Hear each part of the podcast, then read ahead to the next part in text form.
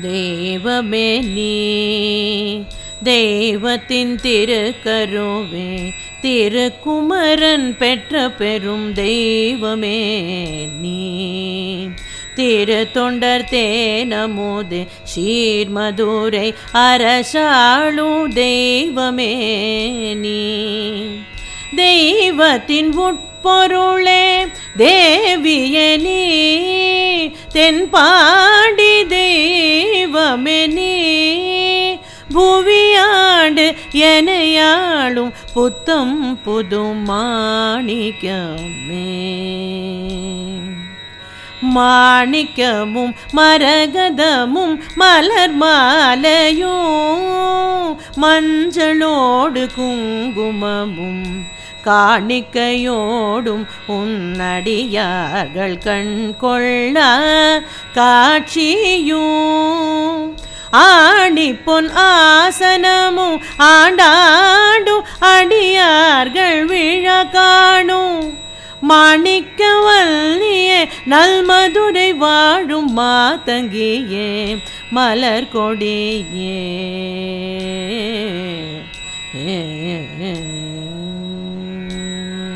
இப்பொழுது நாம் ஏழாவது பாடலை பார்க்கப் போகிறோம். ஏழாவது பாடலும் எட்டாவது பாடலும் ஆபோகி ரகத்தில் அமைந்துள்ளது. அனைத்து ஜீவராசிகளுக்கும் ஒரே தெய்வம் அன்னை மீனாட்சி. அவள் திருக்குமரன் தாய் மற்றும் தொண்டர்களுக்கு தேன் போன்று இனிமையானவள். இனிமைக்கு தேன் என்பது மருத்துவ குணம் கொண்டவள் என்பதை கூறுகிறது. மதுரையை ஆளும் அரசி தென்பாண்டி நாட்டின் தெய்வம் அவளே. இப்படியெல்லாம் சிறப்பு பெற்ற நீ புவியை மட்டும் ஆளாமல் என்னை நல்வழிப்படுத்தும் மாணிக்கம் நீயே. பழைய மாணிக்கம் என்றால் நிறம் மங்கும். ஆனால் நீயோ புத்தம் புதிய ஒளி வீசும் புதிய மாணிக்கமே என்று ஆசிரியர் விவரிக்கிறார். எட்டாவது பாட்டில் மீனாட்சியின் அழகை வர்ணிக்கிறார். அவள் மாணிக்க மாலை மரகத மாலை மலர் மாலை அணிந்து மங்களகரமாக இருக்கிறாள். மஞ்சள் குங்குமம் அணிந்து உள்ளாள். அவள் அமர்ந்திருக்கும் ஆசனம் பொன்னாசனம். இப்படி இருக்கும் அழகை பார்த்து அடியார்கள் மகிழ்ந்து போகிறார்கள்.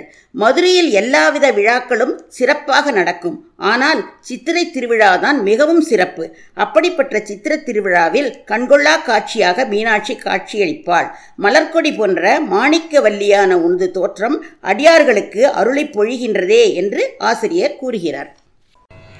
தேவமே நீ தெய்வத்தின் திருக்கருவே திருக்குமரன் பெற்ற பெரும் தெய்வமே நீ.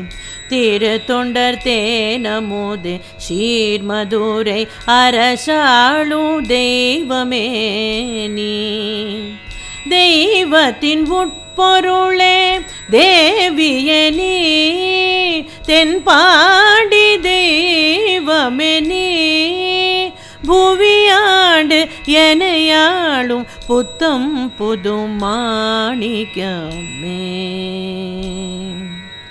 மாணிக்கமும் மரகதமும் மலர் மாலையும் மஞ்சளோடு குங்குமமும் காணிக்கையோடும் உன்னடியார்கள் கண் கொள்ள காட்சியும் ஆடி பொன் ஆசனமும் ஆண்டாடும் அடியார்கள் விழ காணும்.